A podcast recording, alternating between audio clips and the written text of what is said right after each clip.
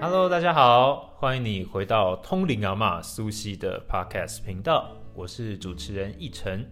我是苏西，大家好。大家好，上一集呢，我们聊到了跟很多好兄弟有关的一些话题哦。那我也是深刻的相信呢，我们从此以后都不用再录跟这个 呃拜拜啊、祭拜相关的。大家应该听完了清明节，再听到这个鬼月这个中原普渡的，你应该。不会有其他问题。那如果你还是真的心里有很深刻的疑问呢，你可以到我们的粉丝专业去联系我们，然后我们可以做一集 Q&A 帮大家来回答一下。那既然上一集呢，我们有提到，比如说像是大家不要太贪心啊，就是在鬼月一些生意人啊，你不要那么贪心，就是还是保持一个平常心。那讲到生意人，就会想到跟钱有关的东西。呃，在录制这一集的当下呢，是六月。那这时候我们台湾还是处于一个疫情比较严峻的时刻。那这一集你听到的时候呢，也许是七八月了。那我们也不确定说，在这个时候台湾的疫情有没有趋缓一点。那即使有趋缓，也对产业造成了很大的冲击。那大家心里面一定会有一个问题，就是你看到我们这一集的标题“钱从哪里来”，就是。在这个变化那么快的时代里面，很多产业都在面临着更新跟淘汰的时代里，我们钱该从哪边来？所以今天想要问一下苏西。哇，你给我题目太大了，我不知道怎么回答。哇，的的确哦，就是就是我们这个应该怎么讲呢？苏西学院有一个课程叫财富课，那这个课我是有上过的，它的确是一个算是很。需要很多时间去消化的一个课程。那我们今天就从比较简单的方式去讲好了，就是嗯，钱该从哪边来这个话题的话，我们就讲说，在面对这个疫情结束之后啊，大家都会很好奇，我们要从哪边赚钱嘛？那苏西觉得他们该从哪个方向去着手比较好？我觉得要把问题拉回来哈，因为现在疫情过后呢，很多的呃产业呢已经产生了很大的变化。对。那很大的变化里面，很多的产业会没落。嗯。那新的行业会起来很多，我们之前有大概有讨论到了。嗯。那重点就是说，我觉得每个人要回归你自己。OK，嗯，回到说，呃，你现在去分析一下你的你自己所从事的行业到底适不适合未来的需求？嗯嗯嗯。那很多产业已经是被淘汰了。如果如果说你还是继续用你传统的思维去寻找你的传统产业的话，可能你会失业会很久。嗯，对，我觉得就是说你要去顺应这个时代的潮流，多一点科技的一些学习。OK。还有要知道说，现在宅经济了的兴起了，OK，那还有一些大数据也取代了学历这个问题，对，还有很多的技能也被 AI 取代了，对我相信未来是失业的人口会增加很多的，因为这些东西不断在更新的时候，需要的市场人力是越来越少了。那我希望说，听到这一集的朋友们，你要很认真的去思考你自己，OK？因为金钱这个东西是没有它活不了的，OK？嗯，对，嗯，不要讲那个很世俗的话，什么钱不是万能，没钱万万不能，对 对对。我觉得回头去找你自己内心里面，你觉得什么事情是你觉得比较有能力可以去创造价值的东西？我觉得这个是最重要的资产。我觉得那是个资产。嗯，OK，很多东西是别人没有办法取代的，你呃别人没有办法模仿的。嗯，我觉得你要朝这个方向去思考。嗯，对，像有些人，好，就以议程来讲，我觉得你的。呃，表达能力很好，你很适合当主持人。嗯，OK，你很你的声音也很棒，我觉得你也可以去当个配音员。嗯，对，从你自己身上去找到你跟别人的差异性。嗯，对，还有你的优势。嗯，OK，从你的差异性跟优势里面，你可以透过网络平台去创造更多的机会。嗯，就以你为例来讲的话，OK，去当配音员啊。也很好啊，因为各种影像节目都需要配音员。嗯，那还有一个，你可以主持各各种议题的这种 podcast 的节目也好，或者是做一些 YouTube 的节目。嗯，我觉得都是一个很好发展的一个方向。那唯一不变的就是你的优势。嗯，OK，我觉得这个以这个例子，以议程的例子来，呃，提供给各位，你自己去思思考一下，你自己的优势有哪些？OK，这种独特性，哦，是别人无法取代的，或者是模仿得来的。我觉得这个东西是很好在这个时候拿来被使用的。对。你要问我钱从哪里来？嗯，这个题目很大，我们后面呢，呃，可以慢慢的跟各位分享，OK？因为要有点耐心，OK？因为钱不会瞬间从天上掉下来，嗯，但是你要找到你自己的方法跟捷径的话，应该要从你自己的优势上面去着手，嗯，我觉得那条路会很长远。就是发掘你自己的潜能，OK，那就是一个财源的开发，会比你现实面的去找工作啦、劳力啦，或者是学历啦，或者是某一种技能来讲的话，它会更持久、更实用，而且开发的能力会越强，而且你带来的财富值会越高。嗯，这是我的建议。嗯。那如果他们是已经有自己的企业了，或者有自己的事业，他已经在他自己所喜欢的领域，或者是即使他没有那么喜欢，但是他已经在这个领域上做到一点成绩了，他想要这个钱可以，比如说让他 double 上去，或是三倍上去，让他去翻倍的话，有没有什么方法是他可以去努力的？我觉得有些东西是可以复制的，像很多人开加盟店啊，嗯，对啊，加盟店就是一个复制模式，嗯，但是你的产品的特性，OK，要可以被复制的，它有一些条件，还有一个是不是被市场普遍的需求能够接受的，对，这要看你自己的产业在市场的定位，嗯，呃，明不明确，有没有未来性，OK，这是一个，那另外一个就是说。呃，你是不是真的用心在让人们去使用它的时候会变得更好？嗯，对。呃，我是觉得说你的出发点是很重要，你是为了利益这个众生，利益大家，或者利益呃某种族群的方便性。嗯，我觉得有很多的东西是可以创意发展的。OK，嗯，多一些创造性的思维去达到这种能力的开发之后，你的财源就会不断的进来。这是第一个，那第二个来讲的话呢，除了人在使用的层面上面来讲的话，我就可以去考虑大自然环境。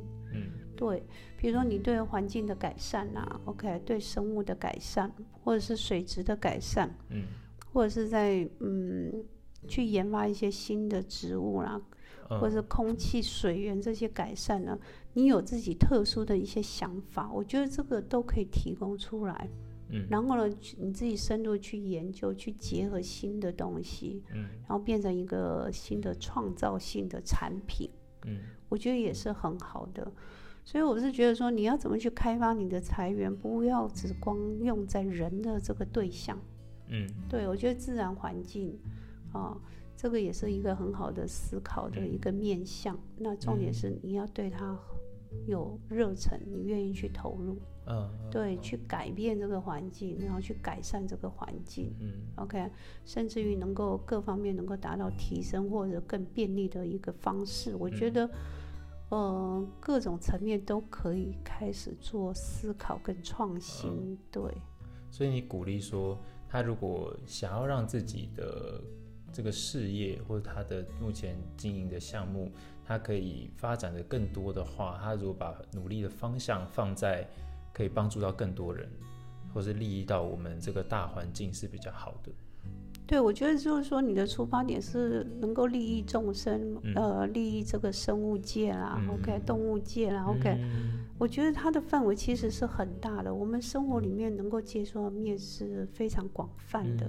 只要你很用心的去寻找，一定有适合你的一条路。嗯。但是呢，你的出发点是能够利益到这些人或这些环境，嗯，OK，我觉得都可以透过你的爱心去达到创意发展的这种，呃，这条路的话呢，我相信财源自然会跟着来。哦，这有点像是我们之前讲的这个频率，就是你带着这个善意的频率，你会吸收到，就是也吸引到很多好的能量到你的身边，这样。对对对。那我还有另外一个角度的一个问题，就是因为像我有一些朋友，或是包括我之前也是这样，就是我们的工作不知道为什么那个工作模式就是一直反反复复的，就是哎有一阵子可能有很多的还不错的工作接一接，可是哎不知道为什么突然又没钱了，然后再想办法去接到更多更多的工作，啊接一接就又没钱了，就会觉得说。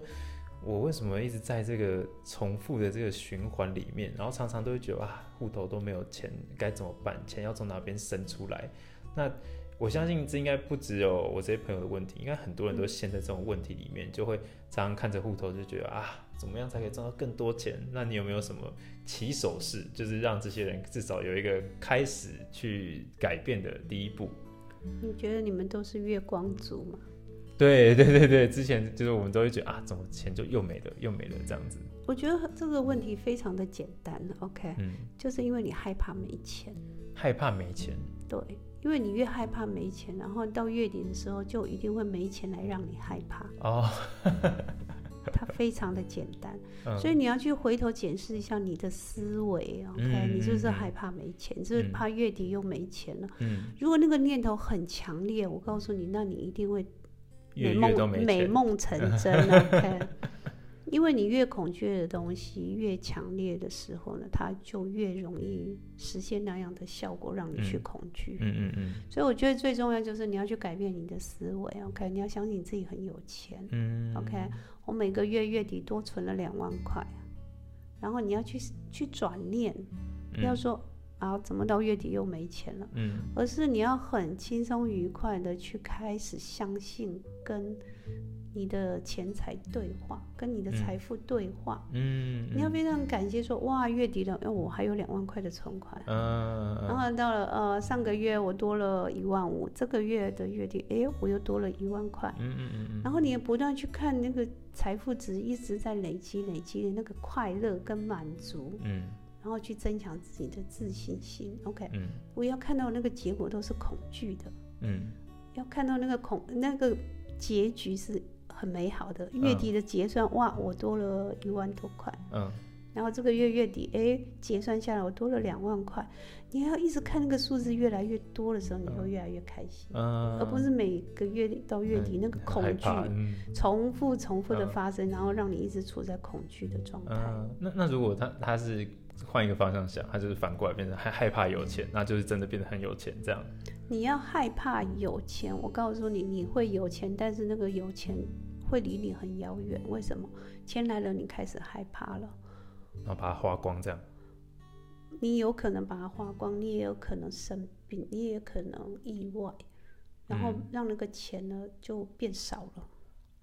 哦，因为你是害怕有这么多钱，所以他就是这个世界回应你的方式，就是让你很有钱的时候，就是让你经历一些事情，然后让他把流出去。对。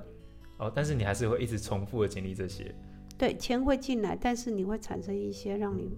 很不愉快的事情，然后让这个钱呢流出去。对对对，慢慢慢慢的把它消掉，消到你觉得安全值为止。嗯，所以也不是说你换一个方向，就是投机取巧，说啊，我要我应该要改成我很害怕我很有钱，然后变得就可以变得很有钱，但相对来说你也会有一些代价的。对，所以你这里面有两个成分嘛，一个是有钱嘛，一个是害怕嘛，这两个成分都有的话，它就会产生有钱的现象。嗯，然后一定会有某些事件让你去害怕，害怕之后你要用钱去把它处理掉，然后那个钱下降之后，你的害怕减少了，钱也减少了。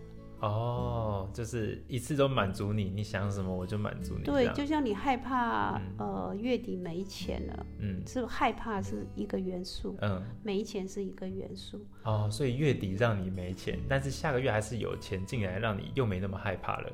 但是你到月底又是没钱，那个结果是出现了，害怕还是出现了，所以你有两个元素，一个是没钱的元素，一个是害怕的元素。对，所以你有钱会害怕也是一样，钱会有，结余可能很多，但是因为你害怕，所以那个钱你又会想办法赶快把它花掉。对，但是怕有钱的人是真的存在的吗？就是会害怕自己很有钱？会啊，我以前就很害怕有钱。哦，真的吗？对啊，我非常有钱，但是钱越多我越害怕。那那他回馈给你的是什么？就是有很多的问题出现啊。嗯，对，害怕有钱就是，呃，比如说我有钱的时候，我很害怕我会有生命危险，因为我每天都要抱着很多的现金，几百万。嗯，对，那个时候就会很恐惧啊。嗯嗯嗯，你会觉得有钱好可怕，因为会有生命的威胁。嗯，那最后真的会有那个有生命威胁的事情发生吗？呃，没有威胁到我，但是你我就会每天提心吊胆，对，提心吊胆的，然后。嗯，不敢走一条路回家，我要经常换路线，然后或者是要经常换车子，对，那会制造我很长期的一种心理恐慌。还有，我必须 要要学习换不同的路，然后还要准备不同的车子，那变成我生活的困扰。嗯，所以他的确也让你害怕了，因为就让你在有钱的状态很害怕，又让你多花很多钱在比如说换车啊、保镖啊什么这些的。我虽然没有保镖，但是我会呃，甚至于一直在搬家，一直在搬家哦，搬家也是花钱。对，你就是长期处在那种惶恐不安的状态。嗯，所以他还是归根结底呢，我们还是在这个心境上的这个状态。其实你就是带着一个呃，我很喜欢跟这个钱相处，然后我可能设定我就是会怎么样有钱，我有这些钱我会怎么去花，不要去仇富，对不对？就有些人会仇富嘛，就啊，有钱人一定都怎么样怎么样怎么样怎样，所以你就不会变成他们。对，当然你也不可能会有钱啊，嗯，因为你其实富人他们有钱人他影响不了你的生活，但是你的仇恨会让你排斥。